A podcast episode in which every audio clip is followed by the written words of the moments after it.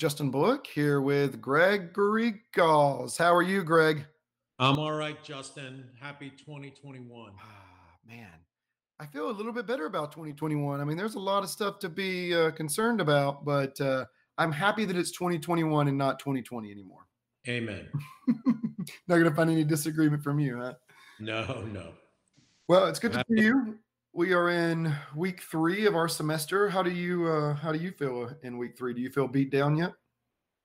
Uh, no, uh, I'm teaching this semester, so I, I, enjoy being in the classroom, even though I'm behind a plexiglass screen and wearing a mask, and everybody's wearing a mask, and I kind of can't tell who my students are because I can't see their faces. But uh, you know, we're we're doing our best to educate in these circumstances, but uh, we have to keep doing this in the fall. You know, that, then I'll be beat down. I mean, I, I I'm ready for a vaccine. Well, the good news is they they exist. It's just a uh, an administration question of whether or not we, or an implementation question of whether or not we can get it to enough people in enough time. It's like these. Uh, it reminds me of those scenes in movies where you've got two characters running towards something, and you're cutting here and cutting there, and it's hard to know who's actually going to make it. Except ours is vaccines and people dying, which um, makes it a whole lot less fun, but uh, very important that we get it right. Yeah, this is your public administration field. I mean, we need mm-hmm. we need people to be able to get those vaccines where they belong in our arms. Yeah, actually, there are people that are using this as an example as why as to the limits of centralized planning uh, rather than mm. decentralized planning. Um, and I, uh, it's an interesting case for that. I'm not sure that uh, it all cuts in one direction like people would like it to be. Both camps yeah. seem to think like either this is a very huge win for centralized planning and get it getting it done, or a very huge failure for centralized planning because it's taking so long. Well, you needed centralized planning to to jumpstart the the vaccine process. I don't think that could have been done in a decentralized way. And uh, I, I'm not usually one to praise the Trump administration, but I'll give him credit for for Operation Warp Speed on on actually creating the vaccines. But I think that they were so busy thinking about that they didn't think about distribution. And and while yeah, the last mile, right, or the last you know the last 25 feet of of the of the chain are are the most uh, difficult frequently. But you needed a national distribution system if these vaccine these vaccines are can't be distributed willy-nilly, right? Because it's the federal government that's contracting for them, I think for the most part or, or, or completely. And, and so you need a distribution system that gets to the locals, then the locals need a distribution system. So yeah, I mean, I, I don't think you can have it without, you know, we're not, we're not a centralized state like, you know, Great Britain, which really doesn't have that much in terms of local government you know, we have robust local governments, and public health has been one of the, you know, one of the charges of local government for a long state and local. So yeah, I mean, it seems to me that that you need the you need the centralized people to do right, do you know, do well, and you need the local people to do well. Yep. Well, um, a couple things. So we've only gotten together once since the um, since both the inauguration and since the I don't know what the term everyone has decided counts for the uh, riots at the Capitol or the mob or the insurrection or the coup yeah. or whatever. I like, I like the insurrection. I like insurrection. Yeah, that's the one that I mostly um, come down on. So, you know, last week we had Professor Gottlieb, who I really enjoyed having her on, helping us situate some of the challenges uh, ex outside of the US that we see to democracies kind of sliding in this different direction, um, and that we see maybe some evidence of it in the US. So I want to maybe use that as like a launching point to kind of jump in today. We haven't really gotten to talk about what's happened as part of the inauguration. How has the transition been going? How do we how do we think the new administration is doing? And so I want to maybe maybe start there, and I can maybe set us up a little bit. Um, which we got to, we got to talk about a little bit last time, but you know the Biden administration inherited um, a, a, situation that I think it's as polarized as maybe we've ever been. You know, and so this is going to present some real. Well, Lincoln inherited a more polarized. That's true. That's true. Well, I won't disagree with that at all. But a very and uh I don't I mean, yeah. And we'll use Lincoln as what could be the extreme of this, right? Which is leading to uh, a fractured society that has to yeah. be brought back together by violent means.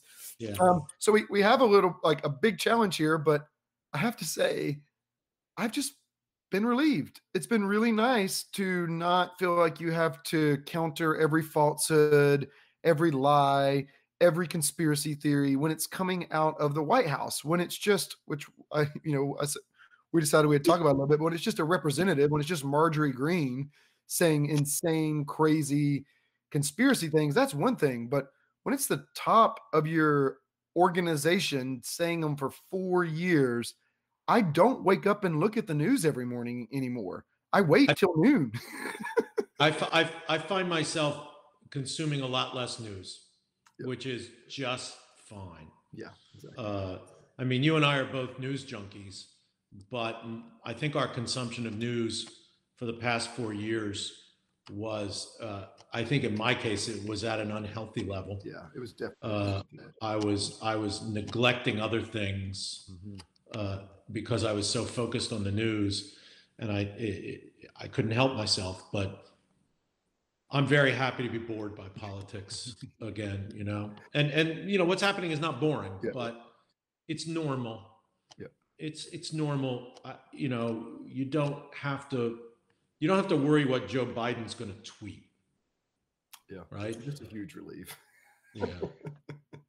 so one of the things about this that I wanted to talk about was so as the insurrection played out, it was it was kind of horrifying to watch on television, and then as the details came out over the next few weeks, it was more horrifying. I think at how close they came to the vice president, then Vice President Mike Pence, how close they got to speak, uh, Speaker Nancy Pelosi, that uh, this was really, really scary. But the other thing that I watched play out in real time was the twisting of the narrative by the Trump crowd. And it was really kind of um, bizarre. Uh, it was the most kind of Orwellian thing I saw play out in the entire like presidency, I thought, because here it was on TV.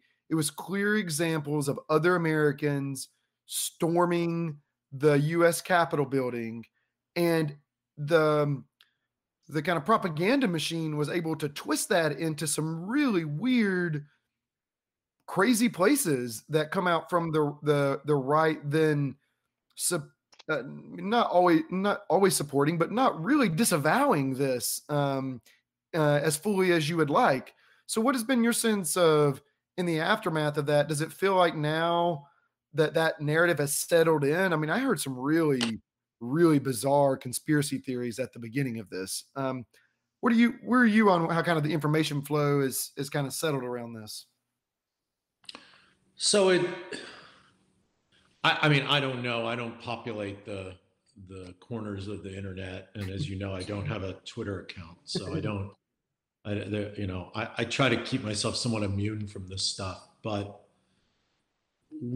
one good indicator of the reactions to the insurrection is the Congressional Republican Party. Where are they on on the president? I mean, on the, the former president. Where are they on uh, impeachment and conviction? Where are they on uh, Trump's role going forward in the party? And it it seems to me, you know, who knows what they think in their heart of hearts, but very, very few of the congressional Republicans are willing to cross Donald Trump even out of office. Uh, we saw that immediately after the insurrection with the number of members of the House of Representatives who were willing to challenge the the electoral votes of states that that voted for Biden and, and whose own state processes and state courts certified that, that the vote was free, fair, and accurate. Yeah. Uh, and, and, so it's, I, I think that that's a good barometer. You know, maybe a year from now we'll reassess, but right now, congressional Republicans don't want to cross Donald Trump. And, and that means that at least some proportion of the 74 million people who voted for him uh, either believe that what happened on January 6th isn't that important,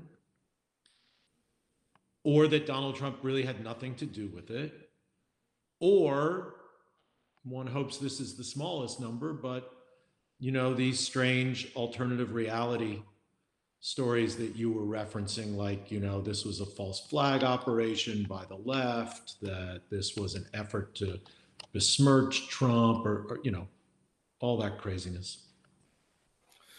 You know, even Kevin McCarthy, who's you know refused to break with Trump and went down and kissed Trump Trump's ring in Mar-a-Lago a few days ago. You know, even he's reported to have told Trump on the phone, you know, he's wearing Antifa. I was there. They were your people. Yeah.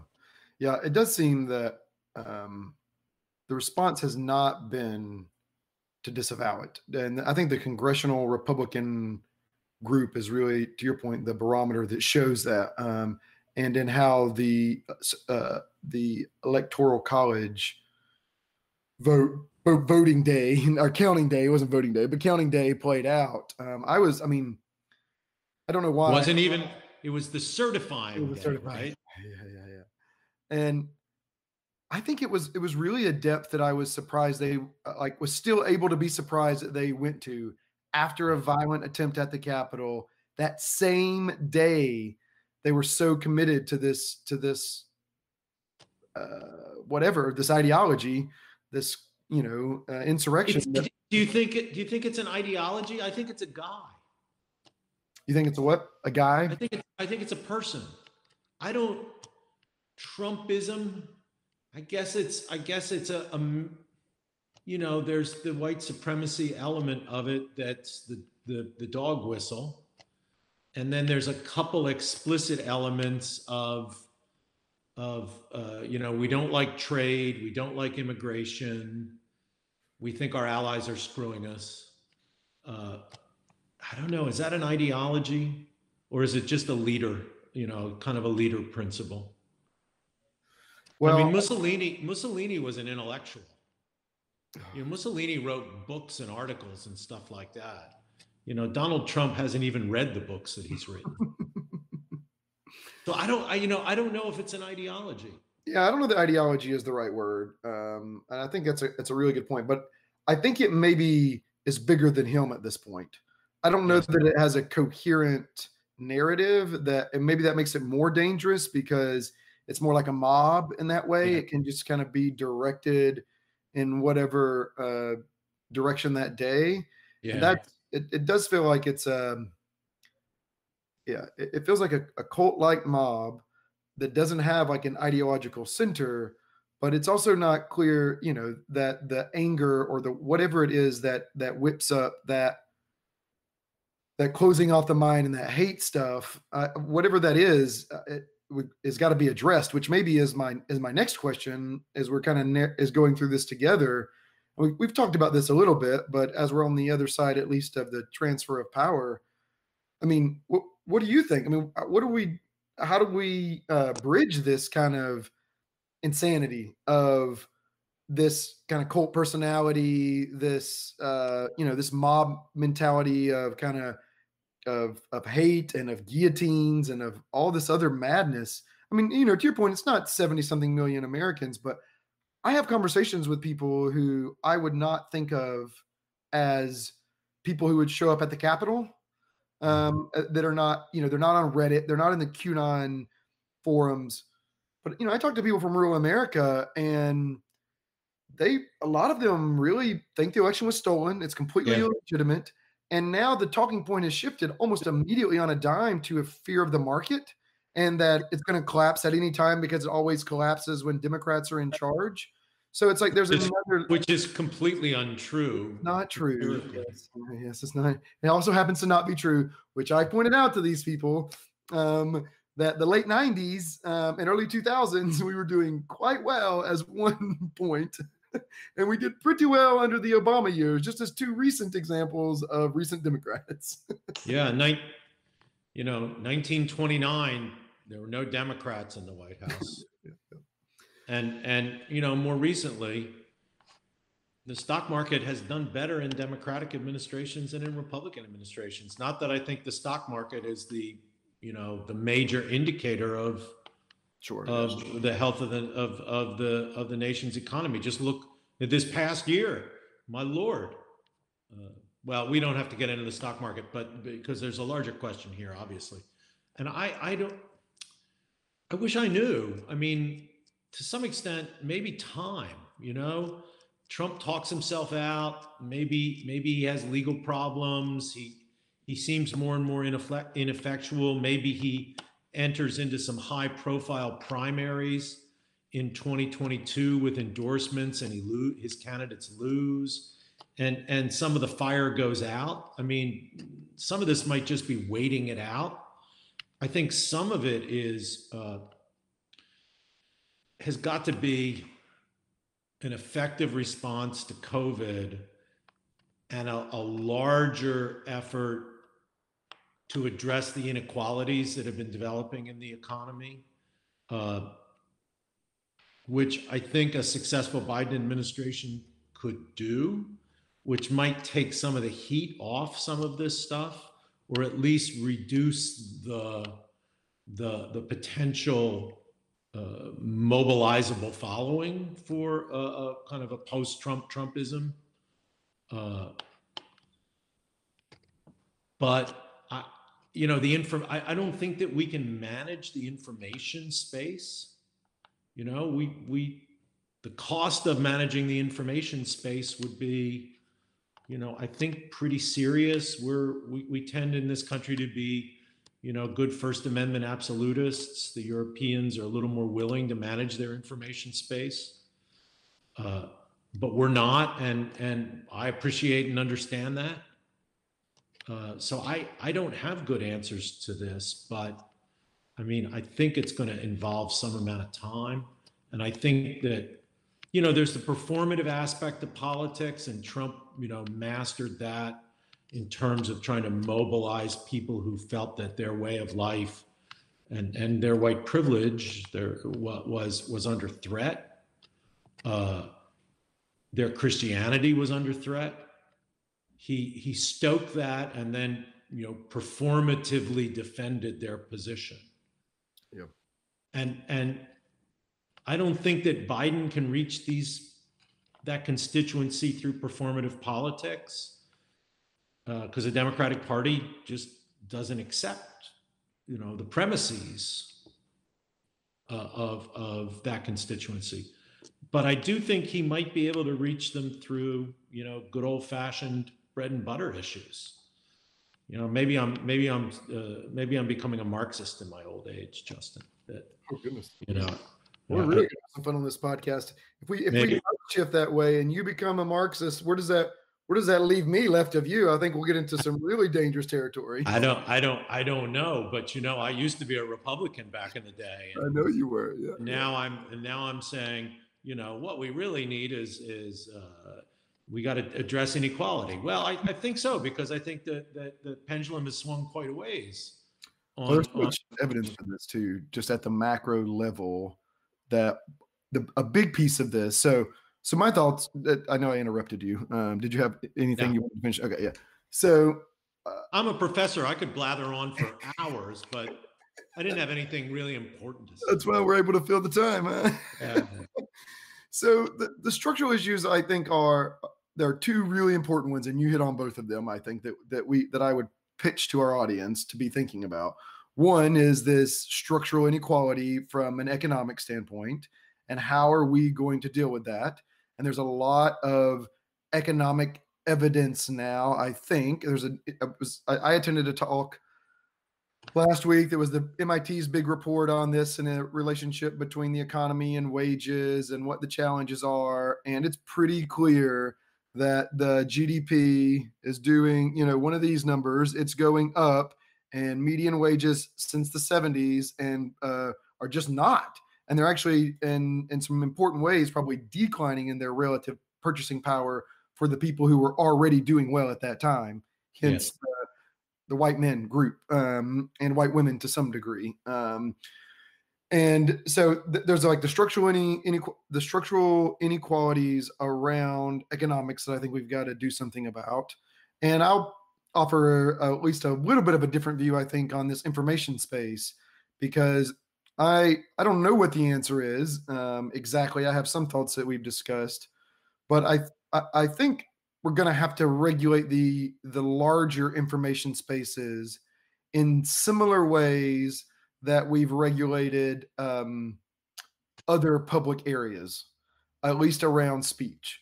So there is like there are some norms around like um, not yelling fire in a um, in a crowded movie theater. There are some norms around when your information can be shared so broadly and cause so much damage. So I think there are some ways we can get into once platforms become so large, you treat them in a regulatory way that's different than smaller communities. So, so is this like television in the 50s and 60s and 70s? I think the television and also like um it made things very anodyne. Right? in what way? I mean, well, you couldn't really talk you couldn't you couldn't have interesting debates on television about politics because of the equal time rule. Uh, there was a real uh, reluctance to engage in anything but the most middle of the road kind of meet the press you know uh, pundits asking politicians questions and there's nothing wrong with pundits and reporters asking politicians questions but it that was like the only way politics got discussed because the the the broadcast networks just shied away from it you know uh, because they were worried about their licenses i think so cable opened things up right Mm. now some of that you know was good and bad, maybe. bad, but but but it certainly opened up the arena for political speech, and, mm-hmm. and I don't think that we can. I don't think we can walk that back. I think it's just a question of of. Well, I don't know. I- don't. I don't think we can. I don't think it would be good to walk it back. So what's your so give me your thoughts on this. Let me take it from a different tack, which is instead of regulating specifically what people can say, you regulate the way in which the information is presented to them. Here's what I mean by that. So both Facebook and Google, as the two examples of this that I looked into and that we've talked Yeah. about, the way in which they deliver their information to you is not in a like um it's not in a demand from your perspective. Yeah. You're the you're the product, as they say, Right. which is, is the easiest way. It's not the an exact analogy, but it's the easiest one. And so I do think that, you know, if you take that parallel to the public dialogue space, it's weird that what dialogue you receive is based upon a private company's interest in selling you a product Yeah. or in some other third party entities creating uh, memes, for lack of a better word, but, but creating arguments that they can hide behind, that they can be deceitful about without engaging in the conversation. And so, you know, as you were as you're giving feedback on the actual speech, I think that's that's right. I mean, I'm in, in general, uh, I want to have as much free speech as possible um, because that's how we get good ideas in general. But if the whole space is dominated by this weird uh, organization of information by profit making, that's I think there's something there that we could regulate that isn't what people can say individually, but the actual information sphere being more about not, you know, kind of like a Wikipedia model of some sort, where it's maximizing on knowledge or information, not on uh, some other entities wanting to sell you something. Mm. So, uh, anyways, one of the things that I wanted to get on today too is is what is the GOP going to do with the more extreme elements? So, even within the the caucus, there are more and less extreme um, supporters of the former president. The one that I'm often, the one that I was familiar with earlier on, because being a, a Georgian, uh, being from Georgia, was uh, Marjorie Greene. um, who then uh, kind of went to really crazy land uh, in the days following the insurrection and the days uh, uh, leading up and following the inauguration. And one interesting thing that I did not anticipate that played out was Mitch McConnell signaling that this was a her dialogue was one or two steps too far for him. Um, and so, do you do you still see, even though the congressional Republicans kind of rallied around Trump, do you see kind of an expulsion of some of these more extreme ist in those caucus? No, no. I mean, I think this was this was cheap talk from Mitch McConnell. She's not in his caucus. I don't hear him. I don't hear him saying anything about the people, the people, the senators who oppose certification. I don't hear him talking about Josh Hawley and Ted Cruz. He yeah. might hate them, but he doesn't talk about them publicly. And you know, I, I, I don't, I don't see much stomach in the Republican. Look, some Republican donors have said that uh, they're very upset at, at the anti-Semitism and, and, and craziness and, and uh, racism of, of Marjorie Taylor Greene. Uh, you know, the, the Jewish lasers setting the setting the, the the wildfires in California. That's that's out there. That's that's that's way out there. Yeah, uh, Trump standards, which yeah. way out there. yeah, yeah. You know, it's it's like like some of it's like Sidney Powell when when you found out that that Trump thought she was too extreme. You said, "Whoa, she must be pretty extreme." Uh, I I but she's an elected representative. You know what? What what what Republicans going to vote vote to expel her from the caucus? I doubt that she loses her. Well, if she loses her committee assignments, it's going to be because the Democrats somehow use their majority to vote her off committees. But I don't see her own caucus stripping her of yeah. of of uh, of her committee assignments. I mean, you know, she's she's been appointed by the minority leader to the to the Education and Labor Committee, and and she thinks that that uh, the the school shooting in Connecticut was a false flag operation. Can you imagine? It's really egregious, and I and I I really. yeah, yeah. It's the Republican Party really should be under an obligation to rid themselves of this. I mean, I understand how it was, uh, but yeah, well, yeah, yeah. You know, you you can think so. I can think so, yeah, but they don't think so. They're so worried guess, about that. You know, they're they're worried about what's going to happen in the next election if these Trump voters, and let's just say Marjorie Taylor Greene is a you know a magnet for for for Trump voters. If these people abandon the Republican Party, where are they going to be? Yeah. I mean, look, I, I, I think that the Democrats are actually relatively well set up to beat the historical pattern in the midterms in 22. You know, by by the end of 21, we should have vaccines in people, and the economy should be taken off, and everybody's going to be happy. We're going to be back to regular life. The economic numbers are going to look fabulous who knows? You know, the the Democrats might do uh, much better than the historical norm in the in the midterms of 22. I think Republicans know that, and they, you know, this is this is a party, a party which I identified with through you know large swaths of my adult life, which hasn't been able to get uh, the most votes in a presidential election uh, since 1992, except once since 1992. So we're going on 30 years, right? And only once did the Republican presidential candidate get more votes than the Democratic presidential candidate. Yeah. Uh, 2004, for those of you who are keeping score out there. Uh, His reelection. So, yeah, the Bush reelection after 9 11. Uh, wow.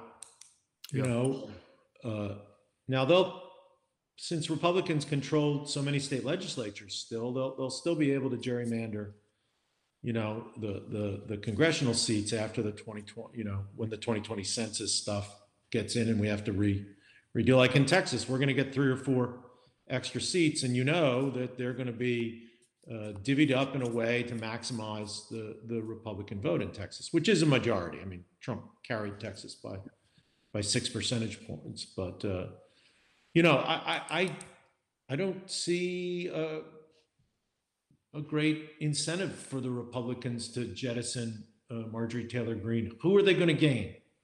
Who, yeah. Whose votes are they going to gain? I think that's the question. Mm-hmm. Yeah. Yeah. No, I think you're right. I uh, my sense is that you know I it was interesting to see how they were going to act in the immediate aftermath. I thought that was a time to kind of wash your hands of it and try to move on if that was the time you were going to do it. And then once once people doubled down on the same day as the insurrection, I my thought was, yeah, they're not they're not backing down. This is a this is a battle to the uh, battle to the end times. Yeah. yeah. Well, that gets that gets to to shift a little bit. That gets to the question of impeachment. Mm-hmm and and the trial that'll begin next week of, of the former president in the Senate.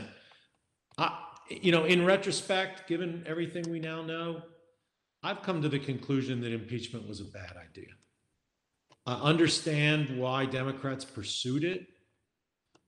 I understand why they thought, given the signaling that Mitch McConnell was doing, that maybe they could get 17 votes in the Senate, 17 Republican votes in the Senate to to actually convict the uh, the former president and then have the motion to to bar him from federal office, which I think is probably what McConnell was thinking. But let's face it, you know, when when 45 Republican senators voted to dismiss the charges against the president because it was unconstitutional to uh, to convict uh, a, a former president, not a sitting president, and thus the impeachment trial shouldn't even occur. Right? That I think that pretty much seals it. And what we're going to do is we're going to get an acquittal of Donald Trump, which he will say, "See, I'm innocent." I, you know, in retrospect, and this is hindsight 2020. I I'll grant you, I thought impeachment might might work in the immediate aftermath of the insurrection. But I think what what you know, if if I were thinking more clearly and Democrats were thinking more clearly in the white hot anger in Congress after the the insurrection, there just should have been censure motions. I think they would have passed in the House with a, a, a large majority and many Republicans joining and I think in the Senate, you would have had a censure motion that probably would have gotten 80 votes. You know, only only our our Senator Ted Cruz probably would have stood against it. Maybe Josh Hawley, you know, heroes like that. Uh, but uh, I, think that would have been better than than what we're going to end up with. Do you think I'm wrong? I don't think you're wrong, but I it, it might have still been the right play at the time even given that it's going to end up playing poorly. I think at the time, you had to see him as trying to overthrow the U.S. government, um, and I think your only, I think your hands are tied. Then, in my opinion, like your your next move has to be to try to person from office. Um, even if the long term game is going to have some consequences that are going to be negative, I was uh, I strategically maybe it was better to not do it. Um, I think that that's sounds like what you're coming down on and fits with common criticisms of Democrats. But my own sense when I said it, uh, and I remember saying it really strongly at the time, which is why I, as I'm thinking back on it, I I I think I still feel that it was a sign that I was glad we sent as a country outward. That was mm-hmm. that was louder than censure. Was you know, despite this party um, having control right now, um, that there's a, a large group of Americans who think this is, is so bad that it's worth the political risks to impeach a president on the way out to say to the rest of the world, like, we know we have a functioning democracy here and we are not going to cower to these types of attempts. But to your, I don't disagree with your political assessment that it's going to draw out again. He's again going to get to say that look they tried twice and uh, they couldn't find me guilty so clearly i'm not guilty um, Yeah. and there are there are real challenges with that but hopefully your other in your other intuitions about maybe people will calm down a little bit when he doesn't have the loudest microphone and there's a little bit of time and those types of things and life is returning back to normal a little bit that maybe it won't be uh, maybe it won't be a hiccup to to to the efforts at governance moving forward maybe it'll just be a one final thing for him to groan and moan about and everything else will be going so well that it won't have a huge huge impact but i, I see your concern Yeah. Um, so I, I don't think I have any other particular things that we needed to hit on today. Well, The- let's let's let's talk a little bit about you know we we've spent most of the time talking about Donald Trump and he's out of office. Uh, Yeah, yeah. you know, we had we we there's this question about you know the Biden administration and the COVID and the Mhm. COVID relief bill. Go big or compromise. Yeah. A- And uh, you know, the, there were ten Republican senators, so that would be enough to to to break a filibuster. Uh, who said that they were willing to, you know, support a bill that was about one third the cost of the 1.9 trillion that uh, President Biden's proposed. You know, some people are saying, well, you know, he said he wanted to govern in a bipartisan way. Here's an opening to do something, not as much as he wanted, but it would be bipartisan. And other people are saying, why negotiate with yourself? You just won the election. If you can get through on, you know, this uh, rather complicated uh, congressional uh, action called budget reconciliation and get around the filibuster and only need 50 votes in the Senate plus the vice president to break the tie, why not do it? So it's it's a, that's a, I think an interesting uh, both Yeah. strategic, but, but it's a tactical debate, but it's also kind of a philosophical debate. Better to govern, you know, in a bipartisan way, or are you elected to do certain things and you should do them if you can pull it off? yeah, that's a really good question. Um, so my own sense is that in ideal circumstances, you have two parties that compromise and you go back and forth and you uh, you you know use those processes to improve the legislation. But 45% of Senate, Repu- Senate Republicans just voted to not uh, have an impeachment trial because it's unconstitutional. Oh, no, no, no, not 45%. 45 of them. Not- yeah, you're right. I said 45 of 50. 45 of 50. So correct. 90%. 90%. yeah. And something like uh, a similar percentage wouldn't certify the election results in the House with the same caucus we were talking Yes. about. The House. So, in my mind, they're a hostile power. They're a hostile political power that would still like to overthrow democratic elections. And you can't negotiate with them if they're not willing to accept that you legitimately won the election. yeah. And so I I generally think that you should find some ways to compromise, but not with a hostile power and not one whose ideology isn't working. That's why it's dying. and Yeah. so what they want us to do is spend less when every well, when I think the main consensus among experts in this area would be now is a time to spend and reform and make a big push, not worry about spending. It's not that you shouldn't worry about spending, but it's not the right error of the direction you want right now. Yeah, I mean, to some extent, this comes back to our earlier discussion about what can what can Democrats do. One thing they can do is act on the economic side, Mhm. and I, you know, I think that this might be tough to get through the. De- I mean, you gotta you gotta hold every Democratic senator, right? You got to hold almost every Democratic member of the House, and you know there are there are Democrats, uh, you know, like Joe Manchin of West Virginia and the two Arizona senators. Kyrsten Sinema and uh, and the new Senator Mark Kelly, who you know might be a little bit more conservative on these uh, fiscal issues. But I, I think I think you go big uh, while you can. Uh, we have a we had, we had a question come through in the chat. Is do you think that Biden wants the bipartisanship to further his vision of unifying the country and healing the divide, especially in light of impeachment and unrest across the nation?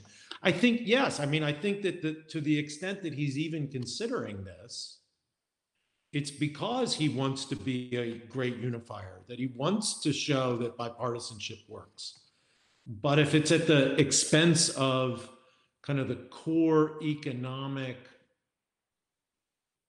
elements of the platform that he ran on for election that unified the Democratic Party behind him, I think that would be a tough that would be a tough thing to do. Also, I mean, we can talk about whether the economic situation now is the same as it was in 2009, right? And if the the the, the remedies should you know are, would be should be similar, but I think most Democrats think they made a real mistake in 2009 when Obama tried to get Republican buy-in on, uh, you know, the, the economic stimulus uh, package to to get us out of the Great Great Recession, and and they think that he he might have, you know, given too much and waited too long. So I I I come down on the uh, there'll be plenty of time for bipartisanship down the road. Uh, I think that you you should try to implement what you ran on. That's also a democratic principle, right? Yeah. Implement the policies you said you were going to implement. Yeah, and um, thanks for the comment there. Um, this, uh, we have a regular uh, commenter. I don't want to call him out in case he uh, doesn't want to be commented out, but thanks for um, thanks for the question and, and thanks for sending us a couple questions this uh, this season. Um, so I'm not sure that bipartisanship and unity is is possible when one of the parties wants to burn it down. Mm-hmm. And I know that probably feels like a partisan thing to say. Um, and so I I understand that um, as as maybe a response to that. But I think all you have to do is look at the behavior of the Republican Party over the last uh, six months, but maybe the last year, and uh, you can't. Um, bipartisanship would be would be siding with leaders who want to overthrow the government and siding with leaders who tried to hide the coronavirus, the extent of it, and have done horrible things. and so I don't think you can take a unity route given the dialogue of the Republican Party right now because yes. the their core platform is anti that. It's anti unity. It is making divisions. It's spreading conspiracy theories. It's spreading hate. That's its core message right now at the elite mm-hmm. level, anyways. And so you can't you can't rally unity when the other party is a is a is a is a is a hostile is a hostile party to democracy. You but this is right. But this is the this is the bipartisanship argument, right? If Biden can split off 10 or 15 Republican senators by compromising, moving to the center on, on you know, split the difference issues like fiscal policy. This is, I, am not sure that I agree with this, but this is the argument. You defang the Republican Party that is, that in, in, in the House and in some of the states is, is clearly uh, uh, moving toward this, this uh, what, what we want to say uh, to a party that would damage the democratic system rather than rather than play within it. But they've already done that. Like i don't think there's bringing them back in. Like they had their chance to come back in at the leadership level at the elite level in the days following the insurrection. They had the opportunity to remove this man from office a year ago when he was doing horrendous things to our governance structure. They had the opportunity to rally around a pandemic relief like you you only get so many swings at bad behavior, and then you're a bad agent. so I'll, I'll I'll I'll just play this out a little bit longer. Let's say I'm Mitch McConnell, right? I'd say the vast majority of the Republican caucus in the in the Senate supported the first uh, uh, COVID relief bill, which was you know what almost three trillion dollars, two two two some trillion dollars uh, and and supported the the the bill in in December. Hmm. Uh, now, you know, if I were McConnell, I would say I can't speak for the House, and you know, if we're speaking privately, a lot of those House people are crazy. Uh, but uh, but the Senate caucus, except for a few outliers like Ted Cruz and Josh Hawley, are responsible people. We didn't we didn't vote not to certify. Only eight Republican, seven or eight Republican senators uh, refused to certify Joe Biden's election. I got up on the Senate floor before the insurrection and said that we had to certify this election and it was wrong and anti-democratic to oppose this. So I think you know that that would be the counter argument. Mm-hmm. Now, so at that point, then I think you just you you got to say what are the merits of the particular issue, and this issue being the COVID relief bill. to me, the the the you know when you look at the Republican proposal of what six hundred and some billion dollars, a lot of money, yeah. but it lacks there's no money for state and local government. And state and local governments have taken a terrible hit. And they're the ones that are going to have to do the vaccine uh, uh, distribution, right? They're the last, they're the last mile of the of the road to get the things in our arms. Yeah. Uh, and, and and there and state and local government is hurting. I don't know why Republicans don't want to help them out. Uh, you know, much less money for reopening schools. And I think that, you know, I, I think we're coming to a scientific consensus that that classrooms are not a major source of spread, particularly for younger children. We got to get those people back and we got to get those kids back in schools. And we got to get the teachers unions to buy into that. And money will help, right? Uh, and the checks. Okay, so we can we can have an argument about the checks, right? I shouldn't get a check. Yeah, I should not get a check. You no, you probably should get a check. All right. I know how much money you make. Yeah, fair enough. Roughly. I know, I know, I know how much money you make roughly because we work for a state institution. I know what your salary is. And you know what my salary is. Yeah, yeah, and I should not get a check. Yeah. Maybe you should get a check. Maybe, maybe not fourteen hundred dollars. Yeah. But you should probably get some kind of check, right? Uh, we, we've got to we've got to extend unemployment benefits beyond you know, April, May, June, whenever in the Republican bill they would run out in June or July. They've got to extend it beyond. We don't know when this vaccine's gonna gonna uh, create herd immunity for us. God willing, it'll be this summer, but who knows? It might not be till December. So people who work, you know, those frontline jobs, or people who work in industries that are really affected, like the travel industry and bars and restaurants. You know, you and I used to do this podcast in a bar.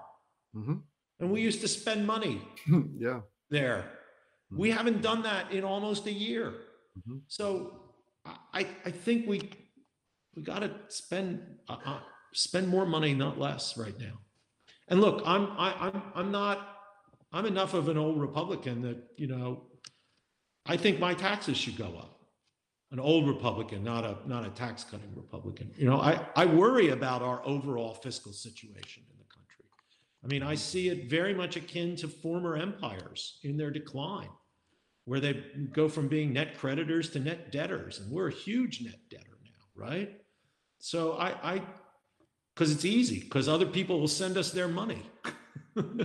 they like to buy our treasury bonds because they're confident in our political system and in our economic system. But that was true of Britain up until the beginning of the 20th century. It was true of other empires. So I, I worry about our overall fiscal situation. And, and if if I were running the show, as soon as we got out of this COVID thing and the economy started, you know, shooting up, I'd say, okay, time to raise taxes on rich people like Gause. Right? Maybe even time to raise taxes a little bit on middle income people like Bullock. But, uh, you know, now's not the time. Now's yeah. not the time. Yeah, I just uh, uh, the truth isn't always in the middle. It's just, right. and sometimes it is, and sometimes yeah. it really is, and sometimes it's really not. And yeah. that's a good way to put it. Yeah, that's a good. Thanks. Yeah. Uh, you, so you do need bipartisanship, but you need to have reasonable proposals, and you need to have a party that isn't trying to subvert democracy. Yeah.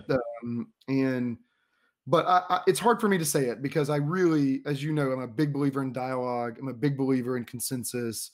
Um, I'm a big believer in in kind of using the democratic tools to build consensus, but so much of the leadership in that party lives in in a, in an alternative reality, either uh, because their their theories just didn't work, or because of other things, um, yeah. hate or, or what other type of thing it might be. And it's not that those aren't the elements on the left. I mean, uh, you know, we, we we don't get to these that often because they haven't been in power.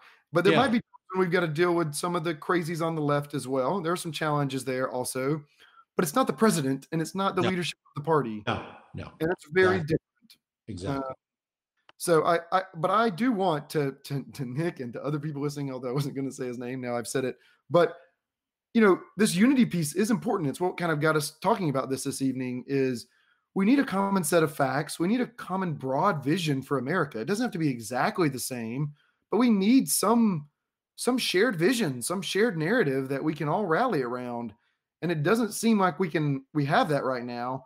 But my sense is that it's not by by moving towards where the Republican Party is right now. Mm. Um, there's got to be another strategy for that. Um, so, yeah, that's the end of my rant. You got anything else to close us with, Greg? no, I think I think I think we laid out some issues. We'll be coming back to these, but I, I think over time we'll probably talk more about regular politics and less about and less about you know threats to democracy and and and these these huge problems which are real but let's hope that maybe just dissipate over time with with normal governance. Can be help we can be hopeful. I uh it seems like uh, the tea party was wave one and trumpism was wave two and wave two was larger than wave one. Um so let's hope that wave three does not come and that it fades into the to the sea. no, no tsunamis well, Greg, it's good to see you. We'll be back on February 15th. Um, yep. And Mathias Poertner will be with us um, that evening. So you won't have to just listen to Greg and I. And we're talking a little bit about Latin American politics um, and diving into some policy issues. So that'll be a lot of fun. Yep. And um, yeah, we'll see you then. Thanks, Greg. Good to see you.